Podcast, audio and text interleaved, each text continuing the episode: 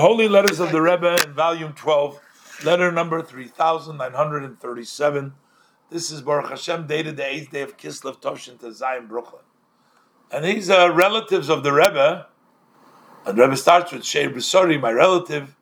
But then Yehuda Lev Shichya Slonim, the Slonim family, as we know, goes back to the daughter of the Mittler Rebbe, Menucha Rochel, which was the uh, matriarch of the Slonim family.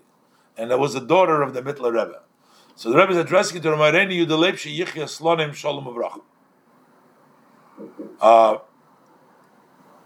and the Rebbe says, It was pleasant to me to receive your letter dated the third day of Kislev, in which you write about the visit of a Rabbi Chosid, Yaakov Yosef Sheyichya Shochet Raskin.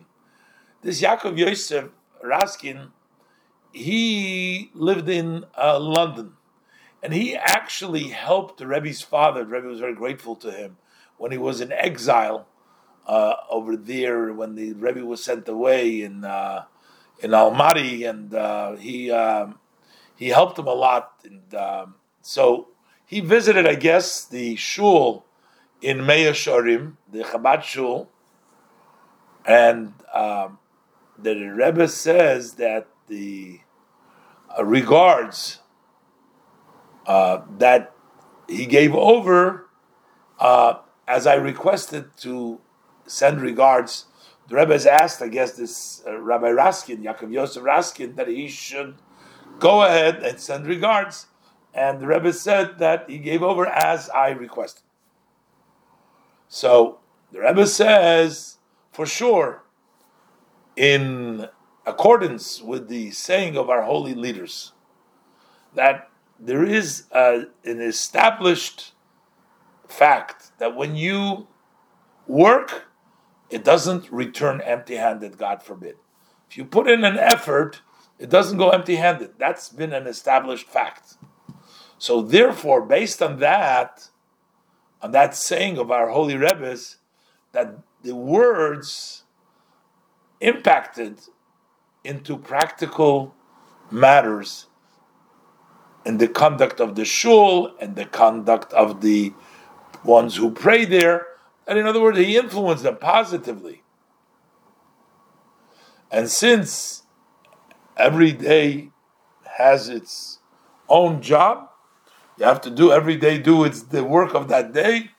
So certainly the Rebbe says that this will also impact in the daily life, besides what it impacted over there in the shul and the davening, also in each one's daily life. The Rebbe wants that the encouragement and the regards and the uh, fabrengen, I guess, or whatever that was there, should have a lasting effect also in the daily life. The Rebbe says there's auspicious times of the month of Kislev. It's a month of redemption, especially this clear day of Yutis Kislev when it's the our redemption redemption of our soul, and quoting from the Rebbe Rashab also, the various different Asher oir v'chayis nafshen the light and the energy of our soul have been given to us.